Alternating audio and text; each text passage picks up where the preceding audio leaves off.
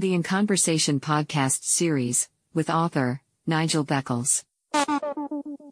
Welcome to the podcast. Please like the podcast, Podcast. and subscribe to this Podcast. channel. Thank you.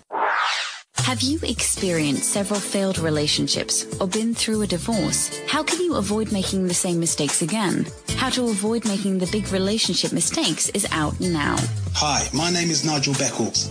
My new book is packed with practical and common sense strategies that you can use to make better relationship choices. Now you can discover the dangerous myths about love. If your relationship expectations are realistic, why you could be falling in love for all the wrong reasons. How to avoid making the big relationship mistakes. It's a book that could change your life. Available from amazon.co.uk. Kindle version also available. The very best way to promote your podcasts. Podpage makes it easy to create a podcast website with just a few clicks. Every page is optimized to be found on Google and it stays up to date forever. For more information, visit podpage.com. The future of podcast promotion. Get ready for takeoff. Welcome back to my In Conversation podcast series. My guest for this episode is a clinical hypnotherapist and self improvement expert, American Dr. John McGrail. Hi, John. Welcome to my podcast series. How are you? I'm great, Nigel. How are you today? I'm very well, thank you. Where are you residing at the moment? I am residing in sunny Los Angeles, California. And how is it there? It is becoming spring and summer. We're getting some nice warm sunny days, which of course people sort of relate with LA. But we've had a kind of cool winter, dry, and uh, now it's starting to be the way it is, sunny and warm, and it'll be that way till November when we start getting rain again. Well, I understand you're a certified clinical hypnotherapist. You're also a certified in NLP, EFT, and therapeutic imagery. So, when did you become interested in hypnosis? Well, I've been interested in the mind body connection since I was a little kid. I, and I can't tell you exactly why, but I always had a natural curiosity about sociology, uh, philosophies, different kinds of philosophies. It's always just been sort of a natural curiosity as to the human experience and how people work. Don't know where it came from, but it's always been there. And I discovered hypnosis uh, when I was in the military as a as a pilot uh, I was, you know, very stressful uh, situation. You know, we were doing search and rescue missions in really bad weather. And I was a young guy, 25, 26 years old, aircraft commander. I had a crew, an airplane, and it was very stressful. And I found this little book in a store called Hypno-Cybernetics. And for whatever reason, I picked it up. And it was really about doing self hypnosis for stress reduction and manifestation. And that's when the real spark hit. Now, it would be many years later that I actually went back to get trained for clinical hypnotherapy, but that's where it sort of started.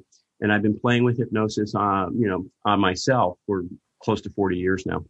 Well, with regards to hypnosis, are people required to be certified? Well, you know, it's, it's a really interesting question because hypnotherapy as a profession is recognized as a profession, but there are usually no licensure or any requirements for training, competence, experience. So, you know, the UK probably has one set of standards. In the US, all 50 states are different, but you could be a hypnotherapist tomorrow in, in the United States with no training whatsoever.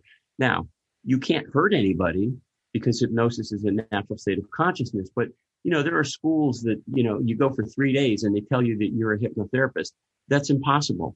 So it's a very interesting profession because there are really good people that have spent years and years and years to get trained and to and understand it and the art and the science of it. And there are people that go to school for three days and they hang out a single and they probably don't survive very long because they don't do very good work. So, how would you describe hypnosis?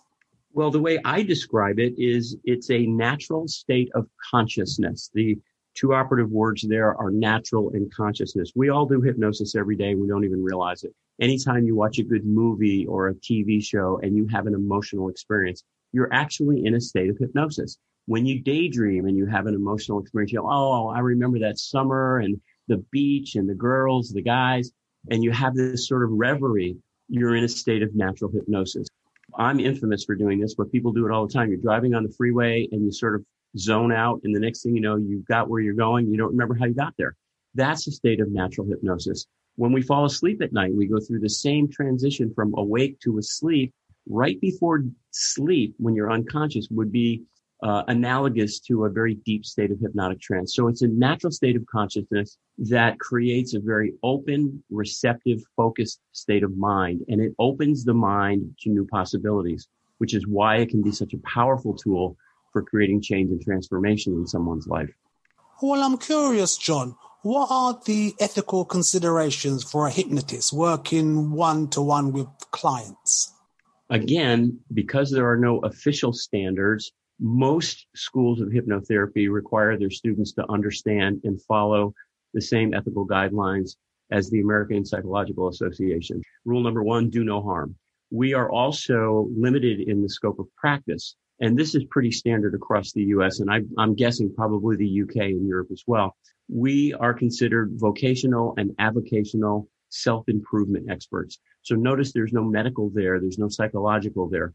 Um, if you want to do better in school or at sports or at play, or maybe you have a habit like smoking that you want to get rid of or lose some weight. And if it's not too much, that's sort of the purview of hypnotherapy. Now we are allowed to work on more sophisticated or complicated conditions like medical conditions, pain management, analgesia, anesthesia, um, and others, also psychological conditions, but we must do so under the written authority or referral from someone licensed to practice medicine or psychiatry or psychotherapy. So it really opens the field up. And, you know, these days I probably work more with chronic stress and anxiety than anything else. And very often I need to get a referral from a psychologist or a psychiatrist because it is a diagnosed condition. So that suggests to me that hypnosis is recognized by qualified medical practitioners. Would that be correct? That would be partially correct. Ah. It's, it's very interesting. Hypnosis has been used as a therapeutic tool for 7,000 years. And it's come and gone, you know, it, it, it gets, it, it's come and gone in popularity. I would say that as a rule, uh, modern medical science acknowledges hypnosis as a potential tool, but there are a lot of practitioners out there that either don't know about it or don't believe in it, or you know are subject to the same myths everybody else are that it's you know, buoy or whatever. But the truth of the matter is it is a very powerful state of mind. And as the medical model returns to where it used to be before we developed the allopathic model, which is treat the symptom, take a pill, but don't look at the cause. We're coming back to a more holistic practice in medicine where the mind and body are both taken into consideration. And I think you're going to see that hypnosis becomes much more mainstream in the next generation. What do you believe is the connection between spirituality and hypnosis? Is there such a connection? I believe there's a very strong connection. I believe that spirit, and let's differentiate spirit from religion because they're two different things. There are 2,300 religions on the planet. Every one of us, all 7.8 billion of us, whether we practice one of those 2,300 religions or not, is a spiritual being. We have the scientific proof, which so many people need now, that this energy called spirit exists. It is our essence. Because hypnosis is part of us. It's a natural state of consciousness. We can use it in conjunction with acknowledging the energy of spirit in a very powerful way. A lot of people don't do that, but I believe, and I've been practicing this for very many years now, and it's sort of the basis of my exclusive synthesis process is that when you combine spirituality with hypnotherapy and some of the other techniques like meditation, which connects us to spirituality, the results are often amazing. We get results in about half the time it takes for conventional hypnotherapy alone because you're tapping into the essence of our consciousness, the essence of our being. And that's where everything starts. Well, you mentioned synthesis. What yes. exactly is that? Well, it's my process. It's the term I've given to my process. Synthesis, the definition is taking a bunch of disparate ingredients and combining them together in such a way that you create something new. The name of my company is Create a Better You. That's what it's all about. So I started incorporating spiritual practice uh, into my hypnotherapy many years ago. When I did my PhD work and when I was looking for a research uh, topic for my dissertation, I realized that I had a thousand case files that I could analyze. And what I did essentially was I separated the people who did really well really quickly, which is most of them, thank, thankfully, the people who did okay, and those clients who, for whatever reason, didn't do well. And I analyzed all the cases and I realized that when I put certain tools and techniques together, spirituality, hypnotherapy, and worked with both the conscious cognitive mind through a bunch of models that I created and the subconscious mind, when we put all that in the mixing bowl in the right proportions, people change their lives very, very quickly and very, very profoundly. So I call the process synthesis because that's what it's about. It's about taking all these different techniques, NLP, EFT, therapeutic imagery when it's appropriate, hypnotherapy, meditation, and the, the models that are largely metaphorical uh, that I developed that help people understand how they got screwed up, that there's nothing wrong with them. Their mind is just working a certain way, but they understand how it happened. And then I explain how the tools work. And then we put those tools to use and the results are just amazing. So with regards to some of your clients, do they approach you concerning seeking new relationship or a healthier relationship if they're in one already? I do a lot of relationship coaching uh, with both individuals and couples. Some people are looking to analyze and save their relationship or find out why it's not working. Some people have had a bad record of relationships. You know, we tend to repeat our patterns over and over again. And so if you're a young woman, say, or a young guy, and you, you continually date your dad or date your mom and it's dysfunctional over and over and over again, that's how the subconscious mind works. And so they come to me because they're tired of the pattern. They want to get something that's going to work. And we then find out what's going on, why they're doing that, and then help them create new patterns, if you will, new, new processes for pursuing their relationships so that they can have that. So it really, it runs the gamut. People who are out of one and want one and they never had a good one. People who are in one and want to fix it if they can. And sometimes they can't. But regardless of what the dynamic is, everything that we do, think, say, and feel, as you know, goes through the mind. The mind is the arbiter of our existence and experience. And so if your mind's not working the way you want it to, this is a very powerful way to help adjust it so that it does. So, John, do you believe soulmates exist? Oh, absolutely. There's sort of this myth that each person has only one soulmate. I not only believe soulmates exist, I believe there are many, many soulmates for every single person.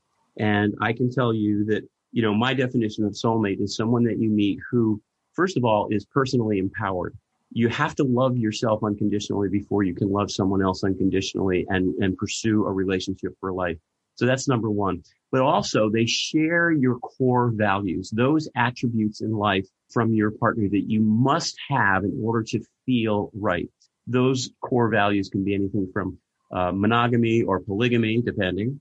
Do I want kids? What do I think about sex and intimacy? How about money? How about where I live? What do I do for a living? All those things, those attributes of life can be core values and everybody's got their own set. When you meet someone who shares the core values, the must haves, then you have a very good chance of finding your soulmate. And I know that I, I'm with mine, one of mine. I've met others that for whatever reason at the time, it just didn't work out uh, a couple of others that were just, we could have been absolutely lifetime partners, but we were either both engaged or involved. And so it didn't happen. And then if you're lucky enough to do the work on yourself, uh, usually it's not too hard to find one. But yeah, I believe in it absolutely 100%. So if someone wanted to find their soulmate, what advice would you give them?